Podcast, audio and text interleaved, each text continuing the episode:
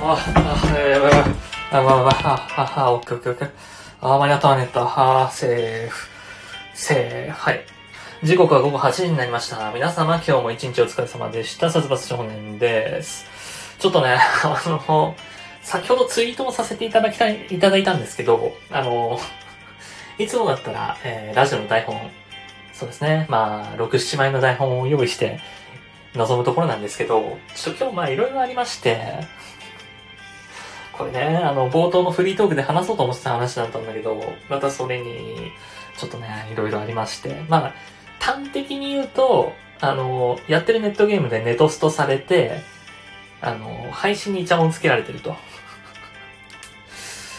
っていうことがありまして、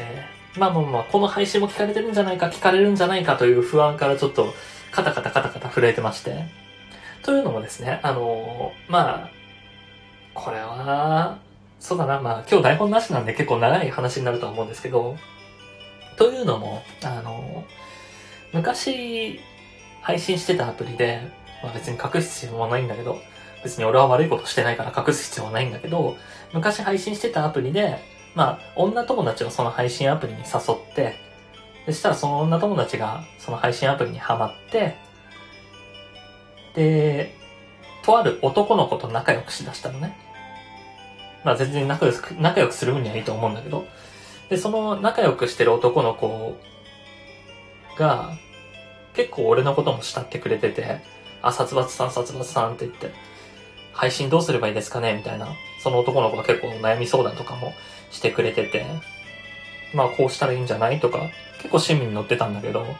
まあとある時にね、その、その男の子が、まあ、あまり良くない噂を耳にしまして、いろんな女の子に対して好き好き言いまくってると。まあ、その女の子から聞いたんだけど、その友達から聞いたんだけど、彼いろんな人に好き好き言いまくってるみたいで、で、でもちょっと私気になっちゃうんだよね、その男性って言うから。あ、そうなんだ。でもまあ、悪い子じゃないとは思うし、いいんじゃない？付き合ってみればって背中を押してあげたのね。まあ実際に、えー会ったことはあるんだけど、その女の子には。で、その女の子と男の子も会ったことはあるんだけど、男の子には俺は会ったことはなかったのね。で、まあそんなこんなで、まあその二人が付き合うことになった途端に、えーその男の子が、その配信アプリのアカウントを消しまして、あのーでもまあ明らかにその男の子のものだとわかるアカウントで、えっ、と、僕の配信をえ出たり入ったりしてたんですね。で、まあ、そういうことがあって、去年の秋ぐらいだったかな、それが。去年の夏から秋にかけて、まあその、めっちゃ仲良くしてた友達、女友達を取られたとか、そういう気持ちもな、なきにしはあらずだったのね。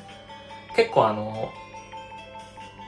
トラウマに怯えてる時とか、まあ仕事でうまくいかない時とかに励ましてもらったり、まあお互い励まし合ったり、結構まあ親友とも言える仲だと思ってたから、まあまあ失ったものはでかいなとかいうショックはあったんだけど、まあでも付き合うなら付き合えばいいと思うし、って言って付き合ってたんだけど、まあ何よりもその男の子に裏切られたっていうショックもでかかったし、そんな気ないのに、その配信をうろちょろされてたのがすごいメンタルに来たのね。まあ、これを聞いてる皆さんがどれぐらい配信してるかとか、配信に対しての考え方とかいろいろあるとは思うんだけど、まあ、僕はちょっとあの、メンタル弱々なんで 今も誰かに惹かれてるんじゃないかっていう不安は常にあるのね。まあだから、このスタンド FM においては、配信者に今聞いてるリスナーの数が見えるし、実際今誰が聞いてるのかとか見れるから、わかるのよ。誰かが名も知らぬ誰かが見てる可能性があるとしたらわかるの、絶対。わかるから、えー、まあ普通の配信時とかにね、そういう人がいる時とかは、プライベートな内容とかは伏せて、話さないようにしてるんだけど、まあ、その、聞かれる怖さっていうのはあるのね。まあ、その、知名度で言ったら全然さ、芸能人とかとは違うけど、まあそれが抱える不安と、不安のすごいちっちゃいバージョンだとは思うのよ。何、どの出現を叩かれるか分かったもんじゃないわけじゃん。だここでなんかね、変なこと言って、それが叩かれるのは怖いとか、まあ、もしくはその、例えばね、このめちゃくちゃ仲がいい、もう1年半以上の付き合いになる、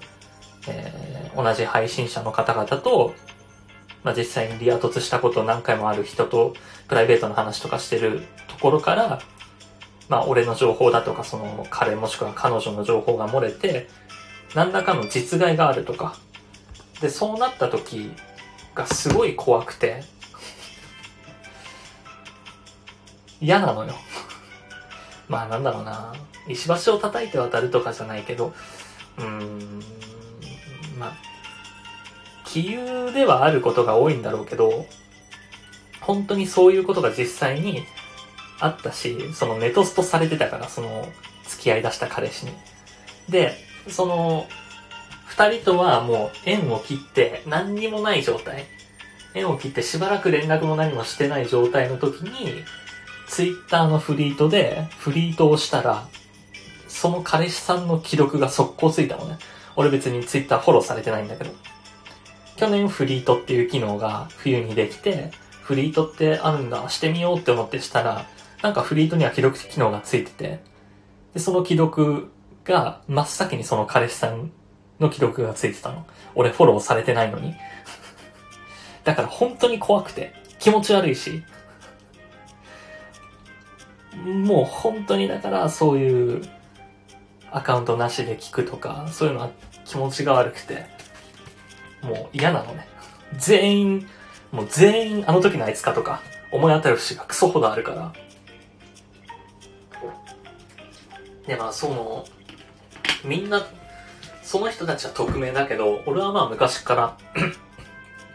まあこの2、3年ぐらい前からずっとこの名前でやってるし、まあまあ、当然悪いこともしてきましたよ、いろいろ。悪いことって言ったらだけど、まあまあ、うん、あまりね、うん、褒められたことじゃないようなことはたくさんしてきたから、いつ何時叩かれてもおかしくはないし、まあ罪は罪だから、それを受け入れて前には進まなきゃいけないとは思うからこそこのアカウントでやってるのも、この名前でずっと続けてるのもあるんだけど、まあまあそんなこんながありまして、で、まあ、実際ね、今日もちょっとあの、ネットゲームの方で、まあ、僕のそのゲーム配信を聞いてたらしくて、まあちょっとそのゲームでめんどくさい絡まれ方をしたと。で、1対1での揉め事を向こうが複数人に引き連れて4対1ぐらいでの揉め事にしだしたのね。俺はもう1対1でのやりとりだったつもりなんだけど。で、それでなんか4対1とかになって、で、あー、なんかああいうグループめんどくさいな、みたいなことをツイートでつぶやいたんですけど、でそしたらなんか、そのゲーム内の個人チャットのやりとりで、いきなり、えー、チャットが飛んできまして、あの、そういう個人を攻撃するようなことはやめてくださいと。でもあの、ここでちょっと僕のツイートを見てほしいんですけど、えー、多分該当するツイートがですね、あの、あのギルド身内びいきと被害妄想が強すぎて、マジで関わりたくないな、怖い怖い。これに関して、個人特定できるからやめろって言うてるんですね。でも、うん、まあここはもう身内しかいないから、もう好き勝手言うけど俺は。別に後でね、この録音聞かれようがいいけど、あのー、加害意識があるからそう見えるだけであって、このツイート、例えばね、このツイートに、ハッシュタグでそのゲームの名前がついてたりしたら、まあまあ一個ヒントにはなりますよ。でもこれだけのツイートだし、それを指摘する、してくる、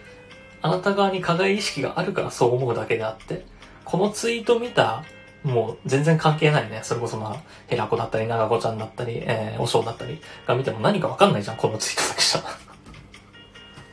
どこどこの誰だなんて特定しようがないじゃん。で、それに比べたら、俺はこの3年間同じ名前でやってるっていうリスクを背負ってるから、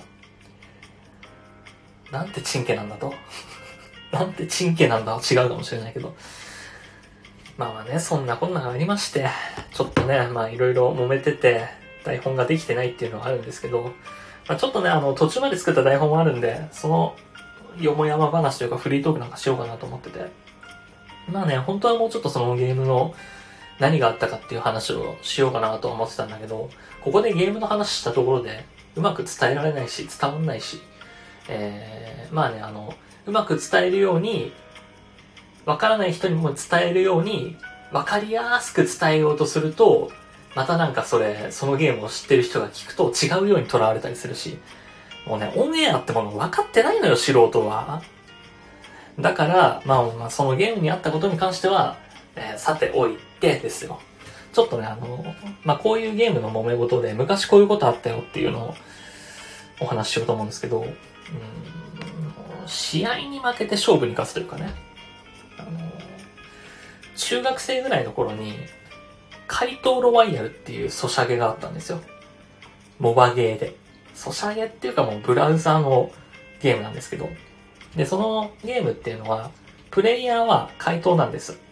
あの、泥棒というか、怪盗というか、なんですね。で、まあ、普通にストーリーを進めていって、お宝をゲットしたり、所持金を増やしたり、えー、主人公の攻撃力とか防御力を上げていくゲームなんだけど、で、その攻撃力と防御力が相手のボスを上回ってると、勝って、お宝とお金を奪えるみたいな。なんですけど、えっ、ー、と、対人要素として、他のプレイヤーに攻撃を仕掛けて、勝ったらお宝と相手の所持金の何割かを奪えるっていう対人戦があって、で、まあ、当然やられた相手にやり返すとか、何度も同じ相手必要に狙うとかもできるんですけど、当時ね、あの、とあるプレイヤーが僕に攻撃を仕掛けてきたんですよ。まあもうそれに関しては、もしかしたら覚えてないだけで僕から仕掛けてたかもしれないし、向こうから仕掛けてたかもしれないけど、まあその、せめぎ合いが何回もうん続く人がいまして、とある時に。結構向こうもしつこくしてきて、で、俺も結構しつこく反撃したりして、で、同等ぐらいの攻撃力と防御力だったんで、まあ攻撃試合で奪い奪われがずっと続いてたのね、お宝とお金が。で、あまりにもしつこいからどうしようかなって考えた時に、ちょっとひらめいて、持ってるお宝を全部売り払って、お金、余ったお金を全部攻撃力と防御力上げることに注ぎ込んだんですよ。だから、えっ、と、攻撃力と防御力がすごい上がるんだけど、所持金もお宝もゼロになって、で、これが、これ、何をひらめいたかっていうと、こうしておけば、奪えるお宝もお金もないんですよ。だから相手が勝ったとしても旨味がないんですね。勝率は向こうが高くなっていくけど、奪ったお金とお宝は俺の方が上なの。だから相手からお金とお宝奪ったら、速攻お宝売り払ってお金で、あの、攻撃力を増したり、防御力を増したりっていうのを繰り返して、で、まあそれでも攻撃試合が何回か続いたんですよ。で、まあ、俺は相手のお金とお宝を奪うけど、相手が俺のお宝とお金狙う頃にはもう、俺のは全部兵力になってるから、攻撃力と防御力になってるから、全然奪えないっていうのが続いて、で、しばらくまたそれも攻撃試合が続いたんだけど、そしたらもう全然勝てなくなったのね、ある時。でも明らか強すぎて、確か結果画面とかに向こうの防御力みたいのが出るの。で、それを見た時に明らかに強くなってたの。あ、これ課金したなって思って。でも一切勝てなくなったんだけど、一応その、相手から攻撃されることを考えて、おお宝とお金は一切持たないようにはしてたのね。何回も攻撃は受けてたんだけど、その後も。で、まあ、それで相手がそのうち諦め出して、もう攻撃してこなくはなったんだけど、その時に、あの、そういうゲームの初めての楽しみ方を味わったんだけど、あ、この、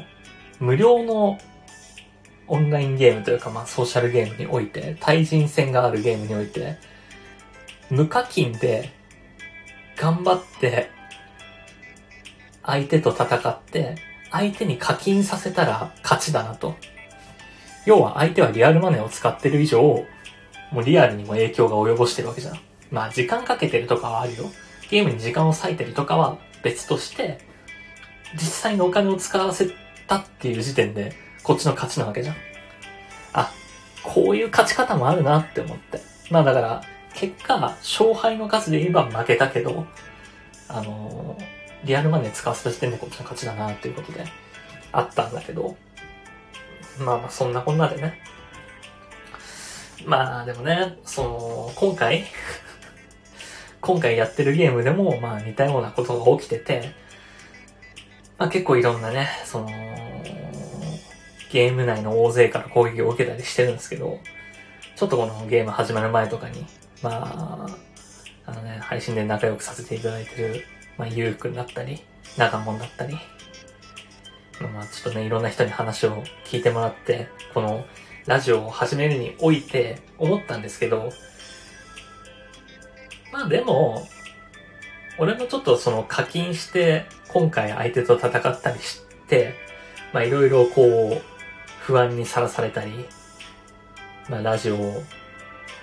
がうまくできないんじゃないかとか、台本が作れてなかったりとか、ちょっとマイナスな面はあるけど、でもこうやって、なんか、こういう場があって、こういう場で吐き出せるとか、まあ、ゆうくんとか長門にちょっと話を聞いてもらうとか、があるだけ、その、ネットゲームだけやってじくじくじくじく、ネットゲームしか友達がいないような奴らに比べたら、ああ、マシなのかなと思いました。ってな感じで、えー、皆様からですね、今日はこのお題に沿って、えーとね、うーん、勝負に勝って、試合に負けて勝負に勝った話。勝負に勝った話。募集しようかな。えー、っと、レター機能で。試合に負けて勝負に勝った話を、えー、皆さんからレター機能で募集しようかなと思っております。ってな感じで、じゃあ早速行こうかな。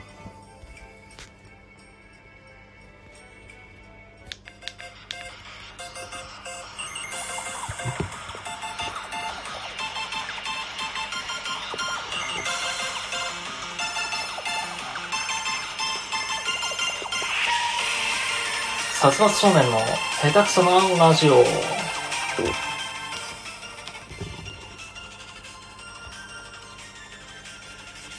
まあまあそんなこんなでね、まあゲームの話しかしてないんだけど、まあね、特にね、取り立てて話すことがないんだよね。なぜならゲームしかしてないから、出かけなきゃいけないなって思ってたんだけど、まあ、もうね、ゲームもなんかこんなめんどくさい気持ちを抱えるんであれば、もうゲームなんてやめてやろうかなって思って。実際だってゲームやってても、このラジオ、俺はまあこの生きてる中で今この1週間に1回のラジオで全部吐き出すっていう吐き出してみんなに聞いてもらうっていうこの この場があるから今生きてるんだけど、この場においてゲームの話をしても何も得がないから、もうゲームやめてもいいんじゃないかなと。まあ、ゲームの中でね、ちょっと仲良くしてくれそうな人が何か見つかってるからそこを捨ててしまうっていうデメリットがあるからどうしようかなとは悩んでるんだけど、まあまあまあ、ぼちぼちね、続けていこうとは思うんですけど、あの先日ね、ちょっとま出かけなきゃなということで、ちょっとだけ外で歩いてたんですけど、あのー、これまた説明が難しいんだけどね、あの、道を歩いてたら、あの、歩道しかない場所だったのね。川沿いで歩道しかない場所。車は全然走れない場所。車立ち入り禁止の場所で、歩いてたら、向こうの方から、犬と、それを追いかけてるおじさんが来たのね。結構、速いスピードで走ってる。で、逃げてる犬が一匹、おじさんがリードで繋いでもう一匹の犬を連れて、その犬を追いかけてたの。だから犬は2匹いたんだけど、で、まあ、犬が逃げてくるから、まあまあまあ、その、当選簿じゃないけど、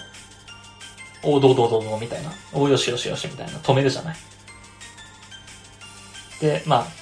別に俺のことはそこまでは警戒してないのね、そういうの。で、警戒してないんだけど、まあ、ちょっと立ち止まらせて、で、おじさんはすごい様相で追ってきてるから、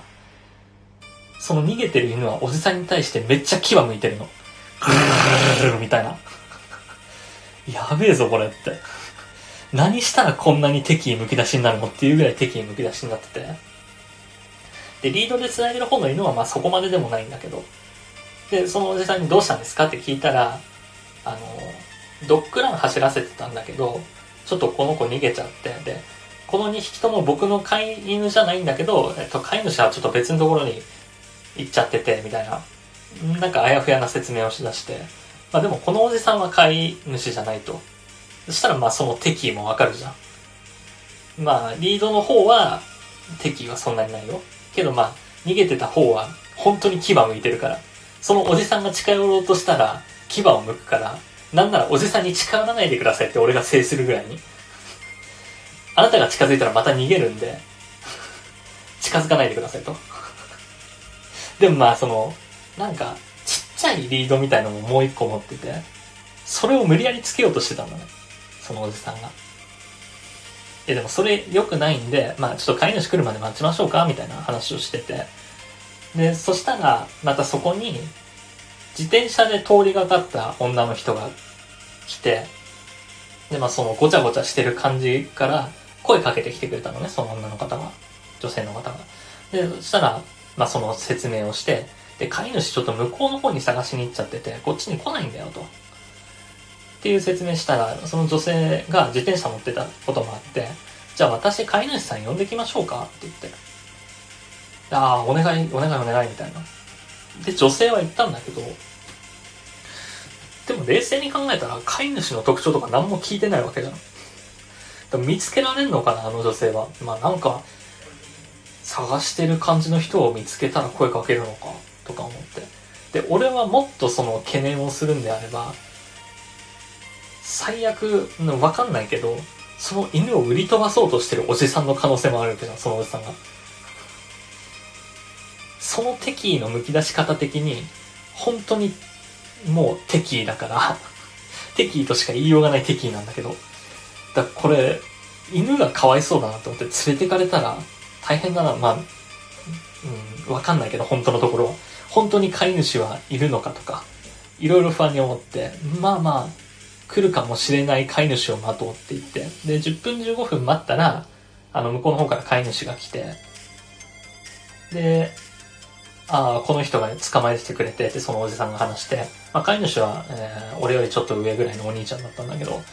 ああ、ありがとうございますって言って。で、その感じからして、飼い主の手にはすっぽり収まってたのね。敵にむき出しの犬は。あもうリードついてる犬はもうこの際どうでもいいんだけど。敵にむき出しの犬はもう飼い主のところにすっぽり行って、で、あの飼い主も自転車で来てたから、その自転車のカゴに入って、あ、じゃあこれで、みたいな感じで二人とも犬連れて行ったんだけど、今、え、これどういう状況？って思ったんですよ。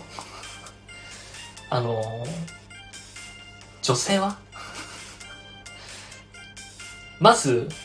その、まあ、俺も特に何も言わなかったのも良くないんだけど、まず女性は飼い主に会ったのかっていう点と、女性はまだ飼い主を探してるんじゃないか。で、あの、え、なんか、やけに、お礼もすごいあっさりしてて、あありがとうって言って帰るぐらいの感じだったから、え、もう、もうちょいなんかないのと。なんか、そのおじさんも説明下手だし。いや、俺も喋らなかったのは悪いんだけど、あー、みたいにはなってたんだけど。で、結局、そのまま行っちゃって、でも、女性帰ってくるかもしれないじゃん？ワンちゃん。ワンちゃんだけに？っていうわけじゃないんだけど、ごめん、今めっちゃ寒いこと言ったね。女性、もしかしたら帰ってくる可能性はあると思って、30分ぐらいそこで立ち尽くしたんだけど、何もありませんでしたね。あれは、俺はどうすればよかったのかな。おたおたしてないで飼い主に俺から状況を説明して、あの、女性見ませんでしたって言えばよかったのか。え、聞きました？とか言えば、うん、まあ、ちょっとね、正解がわからない話だったんだけど、まあ、そんなこんながありましたね。あれはマジで、どう、どうすればよかったんだろう。今でもわからないけどね。まあまあ、そんなこんなで。てな感じで、えー、あとじゃあいくつかお便り来てるので、えー、読もうと思いますよ。はいはい。まず1つ目ですね。えー、ラジオネーム、まるさんよりいただきました。殺伐さん殺伐はいつも楽しくラジオを聴いています。前回の突然の漫才とても面白かったです。テンポ感が最高ですね。安尾さんと息の合った掛け合いも楽しかったです。お二人でたくさん練習されたのでしょうか電車でネタを書いていたら乗り過ごしたとのことでしたが、他に裏話などありましたらぜひ聞かす、聞きたいです。とのことで。あのー、そうですね。あの、前回ジングルで流した漫才。あの、あの漫才を元にして新しいえー、ジングルを考えるって先週話したと思うんですけど、それ手ついてないですね。なぜならずっと一週間ゲームやっていたからです。ごめんなさい。なんだけど、そうか、このね、えー、あの漫才は、あの時は話してなかったと思うけど、まあ、ミルクボーイの漫才を元に考えた漫才ではあるんだけど、まあ、二人とも関東の人間だから、あのー、エセ関西弁俗に言うあの、ネット用語で言う猛虎弁になってまして、これを直せないものかと、ちょっと、まあ話し合ったんですけど、いや難しいなと。トーンが難しい。これはもう念入り練習しないとトーンは直せ、直しようがない。で、標準語でやっても、標準語でやると勢いがなくなるから、やっぱり、あの漫才は関西弁であるから面白いんだって言って。で、実際練習したのは2回ぐらいですね。2回だけ練習して、あともう本番でしたね。2回だけやってみて。で、あのー、まあ、尺どれぐらいにするかとか、2分ぐらいがいいんじゃないかとか言ってたけど、実際の尺は4分あったし、まあまあまあまあ、他に裏話なのね、まあ、特にないかな。まあ、あの、月1ぐらいでこういうのやってもいいかもねっていう話をしたかな。だからまあ別の漫才とかやってもいいけど、まあ俺が好きなネタで言ったら、えー、ジャルジャルの国名は結構だとか、あと、めっちゃ練習するやつだとか。あとなんかあるかな口だけで伝えられるやつがあるよね。動きありきの霜降りとか、えー、と、マジラブさんみたいなのとだとちょっと難しいよね。どうしたものかなとは思うんだけど。なんかね、えー、これも募集しとこうかな、じゃあ。えー、皆さんもなんかあの、好きなお笑いコンビ、まあ、コンビだね。トリオでもピンでもないコンビの、えー、面白いネタがあったら教えてください。それをジングルにするかもしれないです。まあ、まあ、そんなこんなで。えー、続いて、えー、届いてますね。ラジオネーム、ニラ食べたいさんよりいただきました。殺伐さん殺伐は、私はドラッグストアが好きです。コスメやクリームのテスターがあったり、商品が安かったり、いろいろ楽しみはあるのですが、中でも柔軟剤の香りを嗅ぐのが好きです。私はお花の香りがふんわりする柔軟剤が特に好きなのですが、殺伐さんは普段どのような柔軟剤を使われていますか？とのことなんですが、柔軟剤ね、まあ、使ってますよ。あの、一人暮らしの男性って意外と柔軟剤使わない人が多かったりするみたいなんですけど、まあ普通に使ってますね。あの、あそこの、あの、イオンの最寄りのイオンにある、あの棚の青色の柔軟剤使ってます。だからもう、あの棚から柔軟剤がなくなって、ちょっと配置替えとかがあったら、もう俺は同じ柔軟剤をつかめないと思うんだけど、あの棚の青い柔軟剤使ってますね。なんか、フローラルな香りだと思うんだけど、あのー、詰め替えボトルに移しちゃうからさ、詰め替えボトルが、100均で買ってきた、友達が100均で買ってきたあの、白い、白い何も書いてない無地の詰め替えボトルだからあの、まさに殺伐といった感じですね。あ洗剤とね、漂白剤は、で洗剤と漂白剤だけ教えますね。洗剤は、アタック抗菌 EX スーパークリアジェル使ってますね。えー、漂白剤は、えー、ワイドハイター EX パーを使ってます。これは、あの、元の、なんていうの？元の容器が元の容器のままで、詰め替え用をこのまま、この容器に入れてるんで、使ってますね。柔軟剤は、あの、無地のやつです。ドラッグストアね、ドラッグストアなんてそうそういかないけどな。あ、でもあれか。花粉症の鼻炎薬だとか、えっ、ー、と、目薬だとか、あとは、なんか買うかな。あ、フェイタスとかね、腰痛めた時に湿布買ったりとかはしますけどね。まあ、月夜が多いかな。あとなんかあるかな。まあ、歯磨き粉とか。そんなもんかな。シャンプー、リンスとか、まあ、こういう洗剤系は全部スーパーで買っちゃうからな。まあ、あとはあれじゃないですかね、あの、ゴム買う時とかぐらいじゃないですかね、ドラッグストアなんて。男性がドラッグストアに行くのなんてそれぐらいでしょ。あ、ボラギノールもあった。まあ、そんな感じですね。えーと、メールは以上かなもうあの、割と、ここまでは脳内構想ができた。脳内構想ができてたから、こっからはちょっと不安よ。不安ですからね。台本がないからね。過去の台本を見ながらやろうとしてるからね、今。えー、ということで、えー、皆様から残念イケメンや残念美人のエピソードを募集したいと思いますって書いてあるけど、えー、募集しません。えっと何？スタンド FM のお便り機能をいた、えー、使っていただくか、サツスパート gmail.com までメールでお願いいたします。これオープニング前のトークだな。えー、まあまあ、そんなこんなで、えー、皆様から日常であった何気ないことや、えー、まあ番組への要望等ありましたら、サツスプ .gmail.com、satsusp.gmail.com までお願いいたします。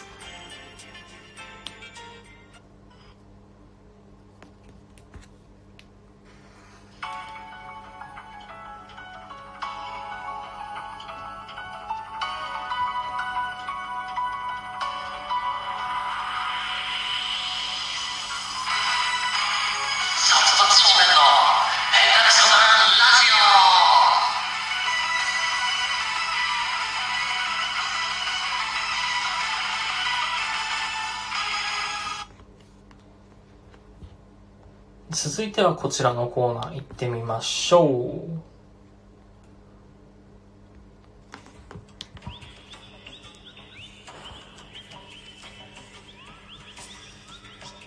う。やすろう。大喜利の回答群の中から滑ることに定評のある僕の友人安尾の大喜利回答を見つけ出すコーナーとなっております。えー、今回もですね、4つの回答の中に1つだけ安尾の回答が入っているので、皆様に A, B, C, D どれが面白かったのか、面白い順に並べていただいて、まあ、自然とね、あの、安尾の回答が一番つまらない回答になると思うので、えー、最下位、どれが安尾なのかっていうのを予想していただこうと思います。えー、まずは、あの、例として、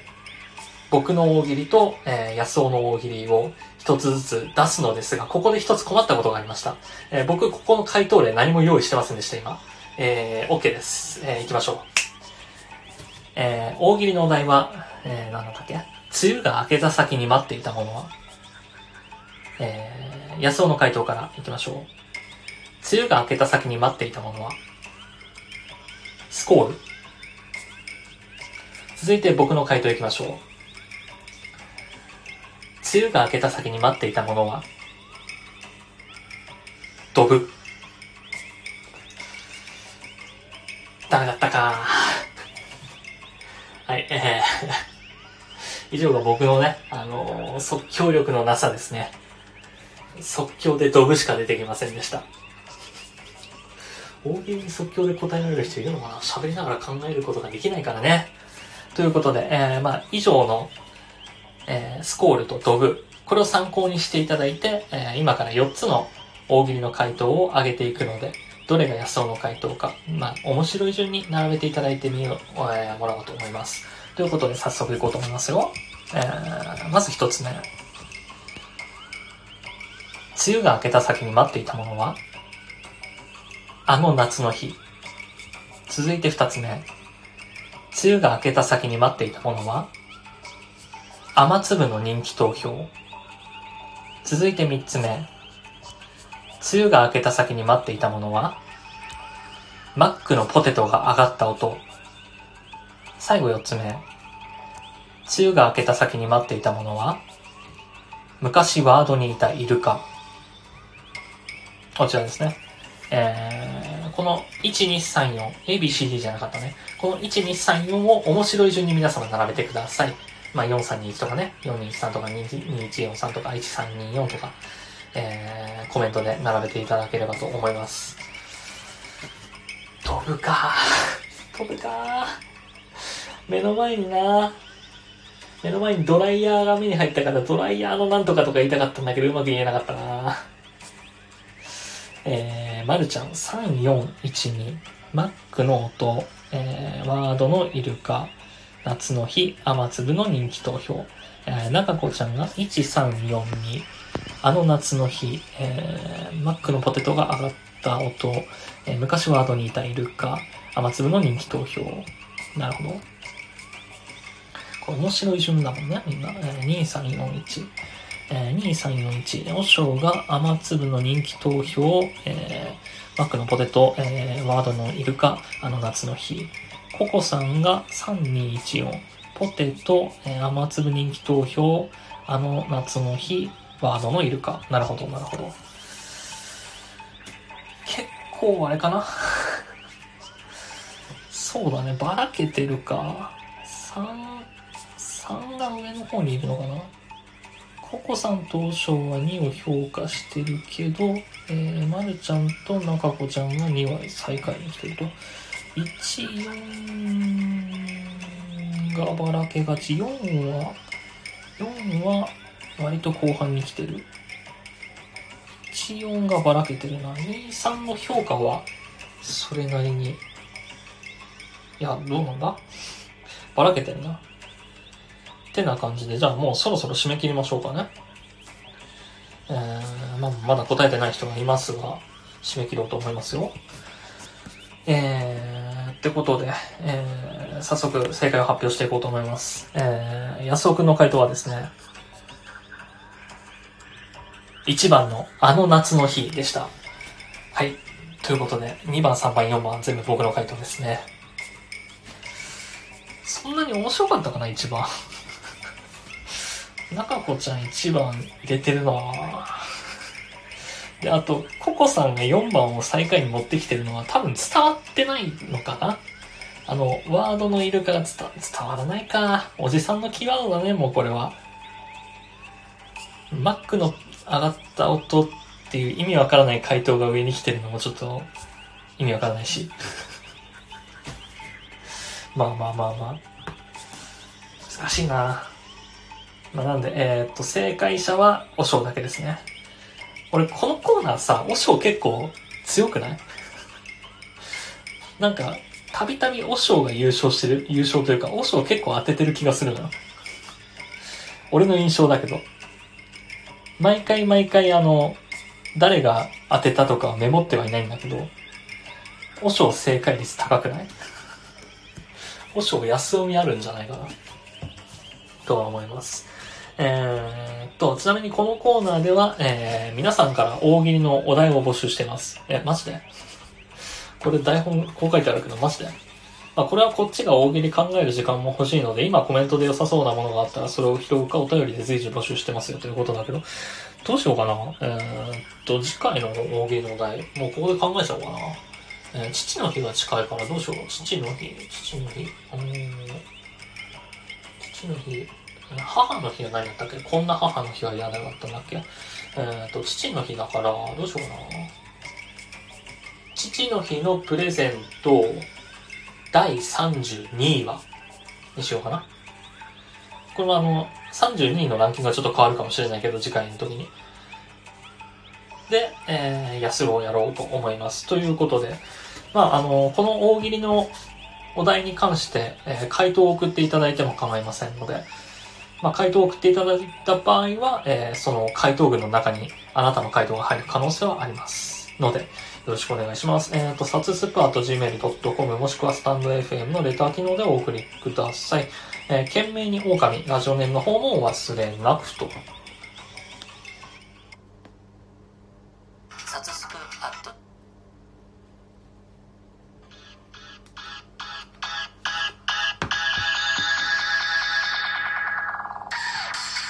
番組ではリスナーの皆様からのお便りをお待ちしております。各コーナー宛てのメールはもちろん番組への感想や要望日常であった何気ないこと何でも構いません。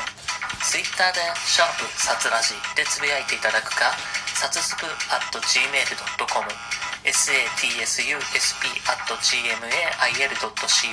までメールでお願いいたします。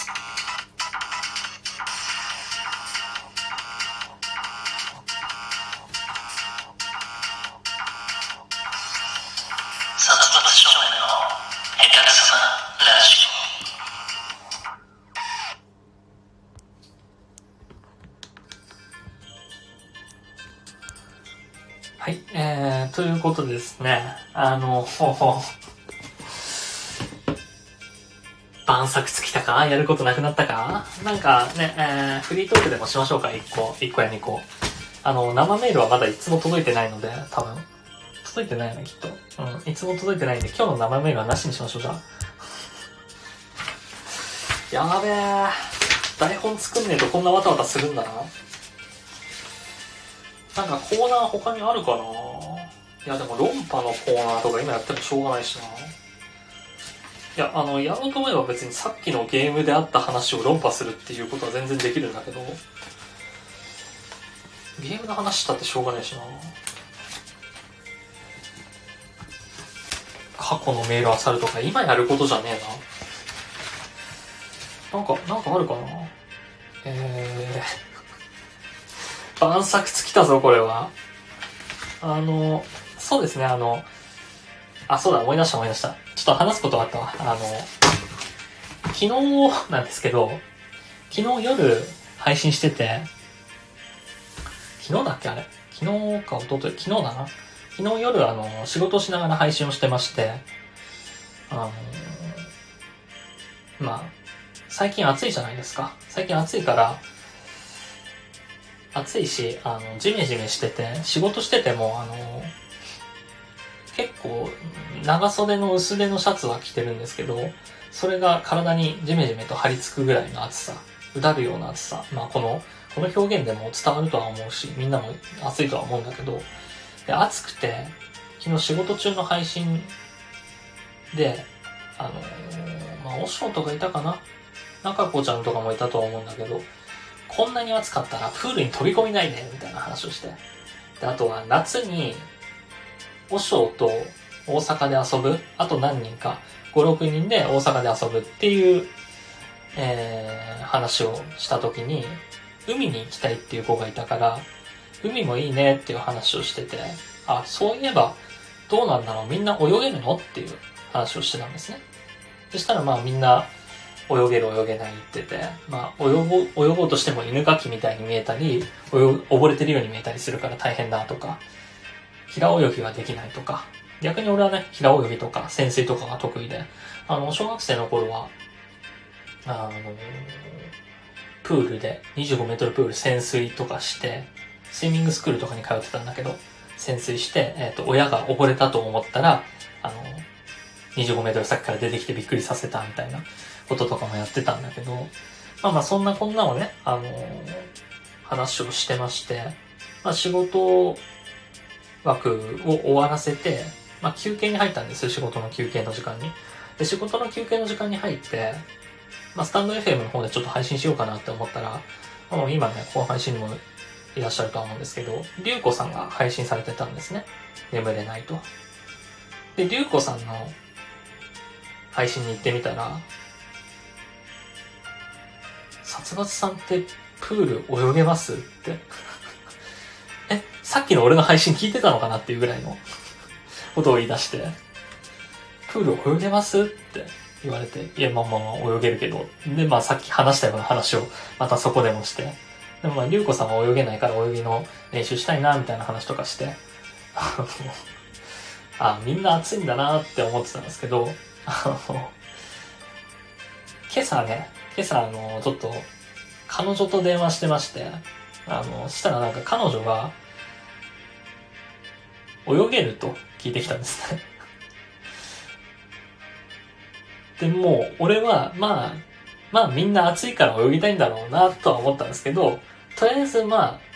うん、定番かなと、あの、聞くべきかなと思って、なんでそんな話するのって聞いたんですよ。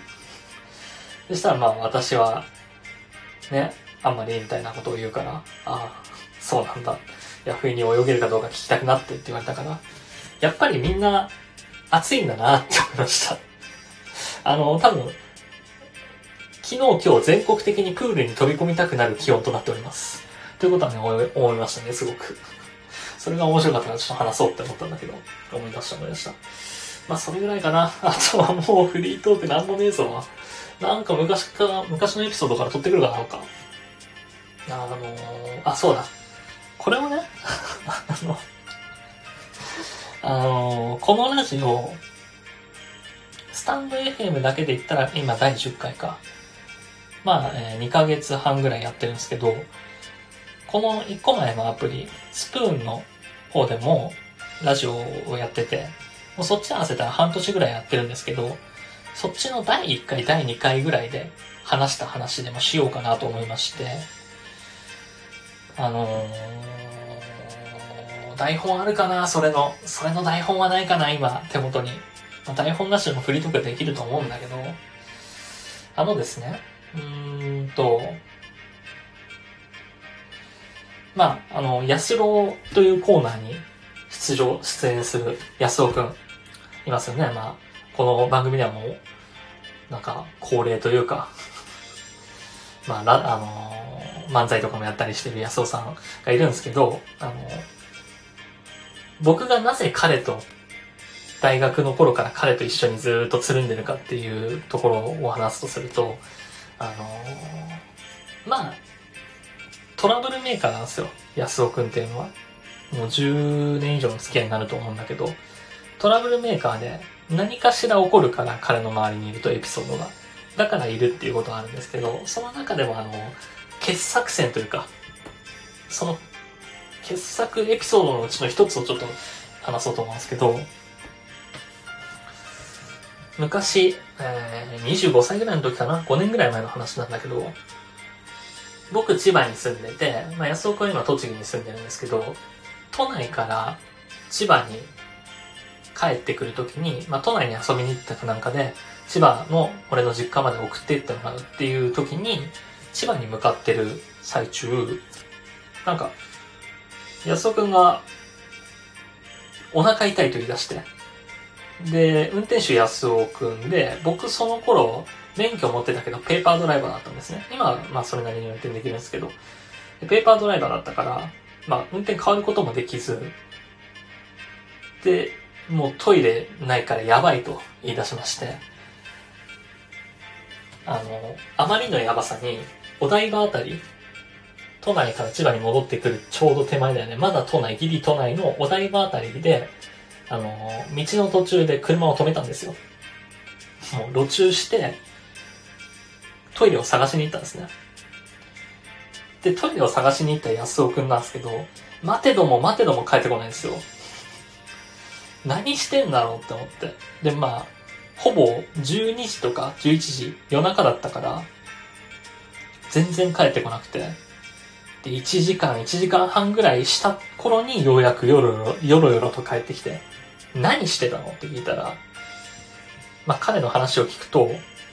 車から降りて、まず交番に行ったらしいんですね。で、交番でトイレを貸してくださいって言ったんだけど、交番ってトイレ借りれないんですよ。あのー警備上の問題かな？安全面とかで。まあ、それで言うと、あの、銀行とかも借りれはしないんですけど、で、交番に行ったんだけど、トイレが借りれなかった。で、交番で聞いてみたら、あの、あっちの公園にあるからと。指をさされて、その公園の方に、じゃあ安尾は行ってみようと思って、公園の方に向かったんですね。で、その公園に行ってみたところ、まあないとトイレが。で、まあトイレがないから、じゃあなんか、もう無理だし、お腹痛いから。無理だし、なんかじゃあ、もう、そう、倉庫みたいな、公園の倉庫みたいな建物の陰で、もう用を足そうと。で野ぐそをしようと、えー思い立ったらしくて、まあなんか草むらの陰かなんかで、まあ用を足し出したらしいのね。そしたら、その用を足してる草の影の向こう側からカップルがこっちに歩いてくるのが見えたと。で、このままだと、この草むらの影にカップルが入ってきてしまう。どうしようどうしようどうしよう。でももう近づいてきてるし、もうしょうがないって思って、急いでズボンとパンツを上げたらしいのね。もうしてる最中だから。してる最中だったけど、とりあえず霧のいいところでズボンとパンツを上げて、まあ、まあ汚いそのパンツ。まあパンツが汚れた状態で、汚い状態になってしまったんですけど、えー、結局、そのまま 公園をうろうろしたところ、なんか、ようやくトイレが見つかりまして、そのトイレに、えー、ごめんね、ちょっと今、ちょっとね、あの、この話を思い出しながらしてるから、歯切れが悪いとは思うんだけど、そのトイレに行って、まあまあもう、でもまだ用を足したかったから、トイレで用を足して、でもパンツが汚れちゃってるし、さいさっきしてる最中で履いたから、とりあえずパンツを脱いで、トイレットペーパーがそこにあったから、トイレットペーパーで、あの、即席のおむつを作りまして。で、安岡のトイレットペーパーで即席のおむつをそこで作って、その上からズボンを履いたらしいんですね。で、まあ、パンツはもうここに捨てていこうと。パンツは捨てていこうとして、ね、おむつを作って、で、そのままコンビニを探したんですね。で、コンビニでならパンツを売ってるだろうということで、コンビニを探しに行ったんだけど、まあそれもなかなか見つからず。で、コンビニを見つけて、パンツを買ったんだけど、このパンツをコンビニのトイレで履いたら、またそれはそれで問題あるぞと。あいつパンツ持ってコンビニのトイレ入ったけど、コンビニ店員から見たら、手に持ったパンツなくなってて、え、で、え、じゃあノーパンだったの？ってなるから、コンビニのトイレではさ、さすがに履けないと。いうことで、じゃあしょうがないからって言って、あの、しょうがないからって言って、まあ、パンツを持って、さっき用を足したトイレに戻ったらしいんですね。で、さっき足した、用を足したトイレに戻って、まあその、即席の、えー、トイレットペーパーおむつを 脱ぎ捨てまして、で、無事にパンツを履いて帰ってきたらしいんですけど、ちょっとね、あのーごめんなさいね。この話のオチになる部分を用意しなきゃいけないんだけど、それが用意できてなくて。で、まあ、それでちょうど1時間半かかってたっていうんだけど、まあまあ、そんなこんなで、えー、あー、よくないね、これね。そんなこんなで、えー、安尾くんの90分の冒険があったわけなんですけど、まあもう同じ過ちは踏んではいけないということで、それ以後、安尾くんのあの、カーナビには、公衆便所の場所をすべて表示するっていう設定がなされてまして、後であの、ハッシュタグ、シャープサツラジで探してみてください。あの、画像上げておくんで、安尾くんのカーナビの写真がすぐごとになってるので、それを見ていただけたらなと思います。この話の、えーオチは画像落ちなんで、画像を今変更できないこの場においてはすごい不便ではあるんですけど、まあ、後で見つけたらつぶやいておきます。ぜひね、シャープ撮影の方で見ていただけたらなと思います。いや、まあ、俺の話じゃなくて、安尾くんがそういうトラブルがあるよっていう話だから。まあ、それ以降、お台場はまあ、安尾くんの思い出の地としてなっていますが、まあ、トラブルに尽きないからね、トラブルが尽きないから、そばにいて面白いっていうのはありますね。そんなこんなかな。まあ、あいつ自体はそんなに面白いやつじゃないし、滑りまくるやつだから、あれなんだけど。後で、後で画像を上げておきます。結局今画像をバーっと見つけて、あ、の、探しても見つかりませんでした。えー、用意が足りてないね。うん、参った参った。ということで、まあそんなこんなかな。もう話す話がないよ。やっぱりゲームはね、引退しようかなと思います。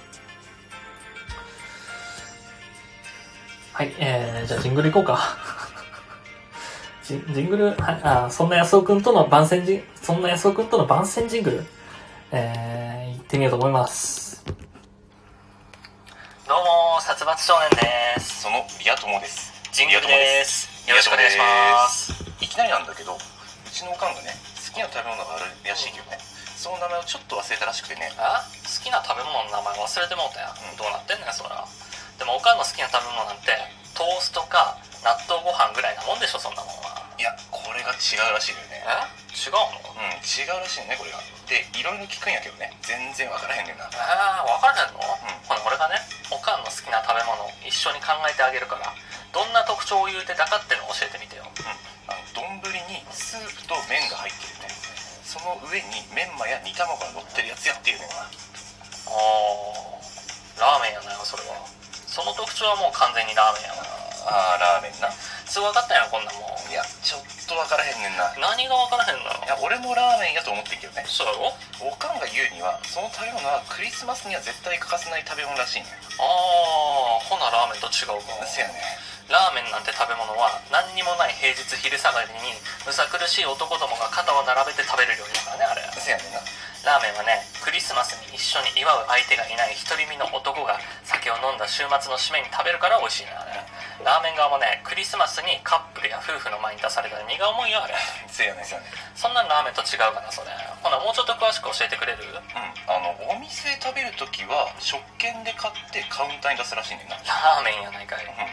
コロナ禍前から食券で出して極力店員さんとお客さんの会話がなかったことで適度なソーシャルディスタンスが取れてたって話題になったんだから。でも俺はねあれはコミュ障で面倒くさがりなラーメン屋が最初に導入した制度だと睨んでんのよ。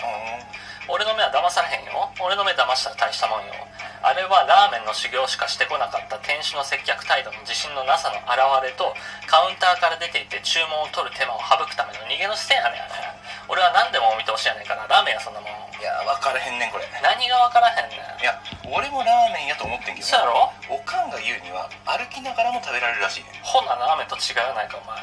歩きながらラーメン食べてるやついたら食質されるわそんな。ラーメンっていうのは背もたれもない硬い椅子に座ってるから食べてられるのよ。立ちながら食べてたら丼置く場所なくて落ち着かないしかといってふかふかのソファに座ってたら逆に落ち着かないからラーメン屋の椅子は硬いね。そういうからくりやな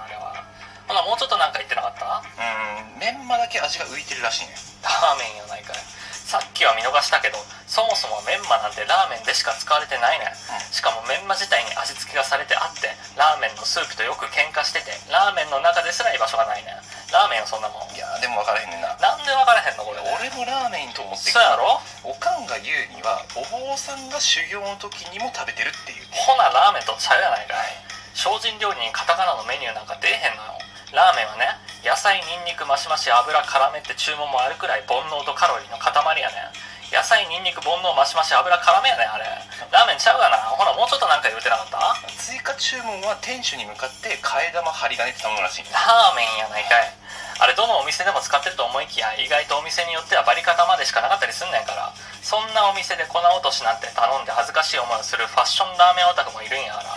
な？店側がちゃんと張り紙してないようなら俺は動くよもう。ラーメンに決まりそれはもう。いやでも分からへんねんな。分からへんことない。おかんの好きな食べ物はラーメン。いやでもおかんが言うにはラーメンではないって言うねんな。ほなラーメンちゃうやないかい。おかんがラーメンやないって言うんならラーメンとちゃうやないかい。先言えよ。俺がメンマについて熱く語ってる時どう思ってた？やんいや申し訳ないほんまに。ほんまに分からへんがなどうなってんねんでもおとんが言うにはおとん。うんチキン南蛮ちゃうかって。いや絶対ちゃうやろもうええわ。ありがとうございました。殺伐少年の下手くそなラジオ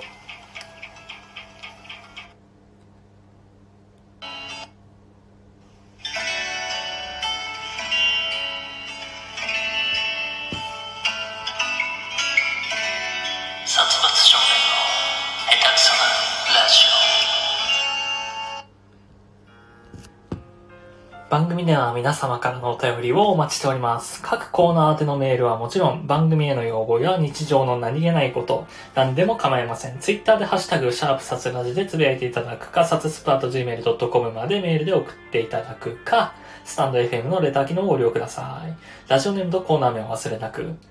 えーっと、あれですね。まあ、先週安尾に助けられたラジオと言いましたが、今週もまた安尾に助けられましたね。台本なしで回すっていうのは、そんだけしんどいなっていうことはね、わかりましたね。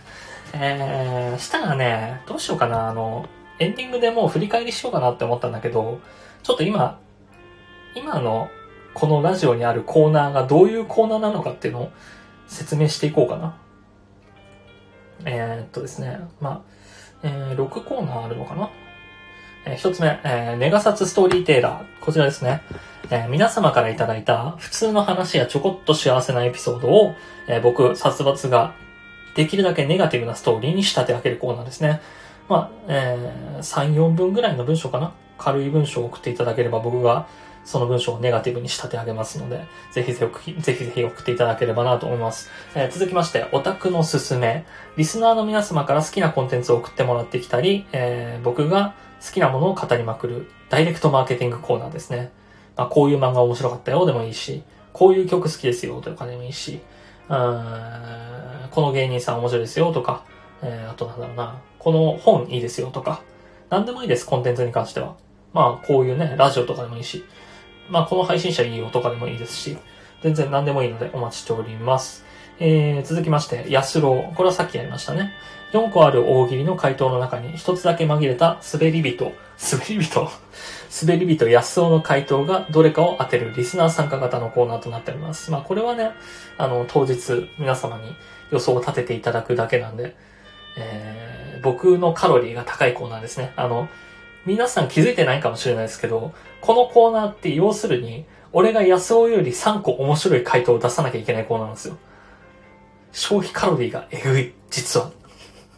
えー続きまして、えークソリップ裁判ですね。えー相互フォロワー内の中から気になる矛盾ツイートを無差別にやり玉に上げて論破するコーナーです。これあの3週前にやっていこう。1回もやってないんですけど、3週前に初めてやっていこう。1回もやってないコーナーなんですけど、もうね、あのーガンガンしていきたいとは思ってるんです。ガンガンしていきたいとは思ってるんですけど、あんまりツイッターを見てないというのがありまして、まあそれはね、やりたい。論破はしたい。論破はしたい。もう、もう完全論破したい。みんなのツイート無差別に。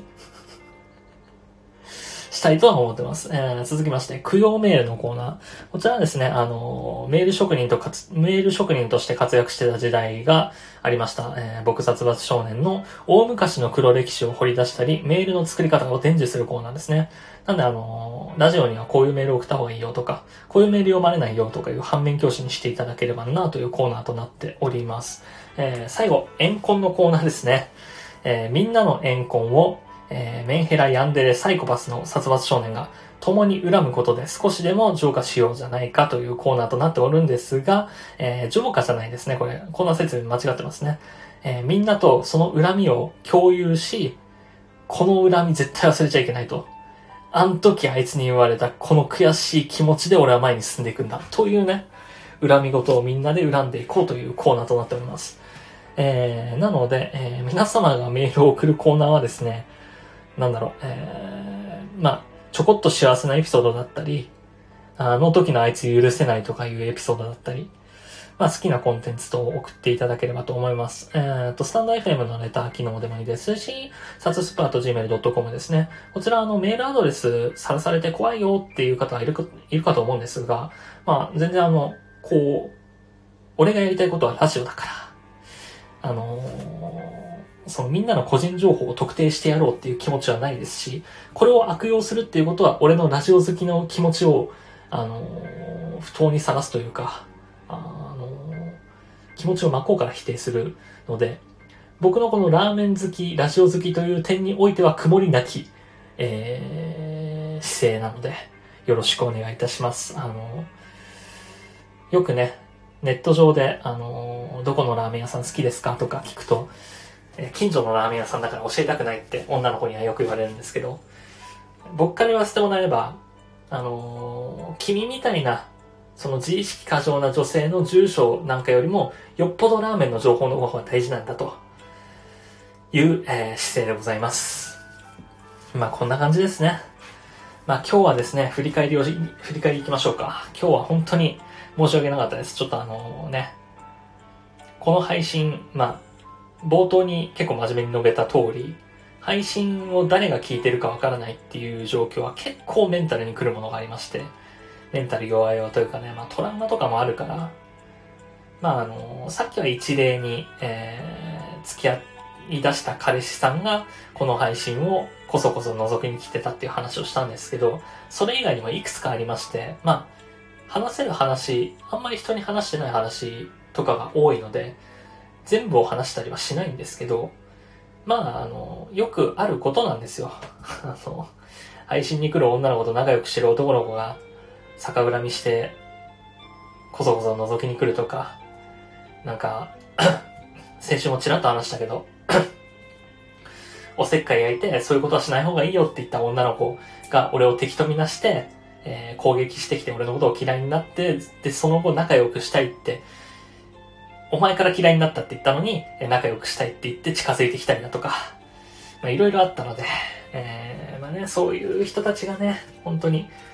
来ないでほしいなと。もう俺は俺の庭で好き勝手やってるんだから、もうお互い好きに生きようぜ。生きる道が違っただけなんだからさ、って思いますよね。まあまあまあ、こういうふうにね、皆様が、皆様に話を聞いていただけるのも本当に、えー、幸せ者だなとは思ってます。それは本当に嬉しい限りではありますね。こんなね、おっさんの、メンヘラおっさんのたわごとを聞いていただいて本当にありがたいと思います。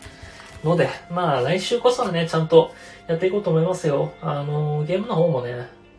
いつまでもゲームやっててもくだらねえし、あの取れ高ないし、何も話せる話がなくなっちゃうんで、もう、あの、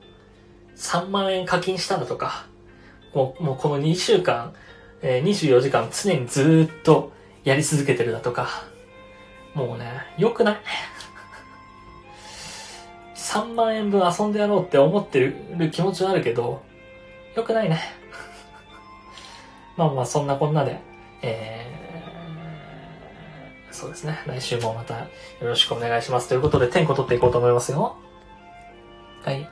えー、りゅうこさん来てくれてありがとう。ココさん来てくれてありがとう。ヘラコ来てくれてありがとう。まるちゃん来てくれてありがとう。ながこちゃん来てくれてありがとう。おしょう来てくれてありがとう。え以上6名ですね。今7名いるけど、えー今のところ6名しかいないです。多分1人はウニみたいなものが潜ってるとは思います。ということで、えー皆様聞いてくれてありがとうございました。また来週お会いしましょう。生きろー。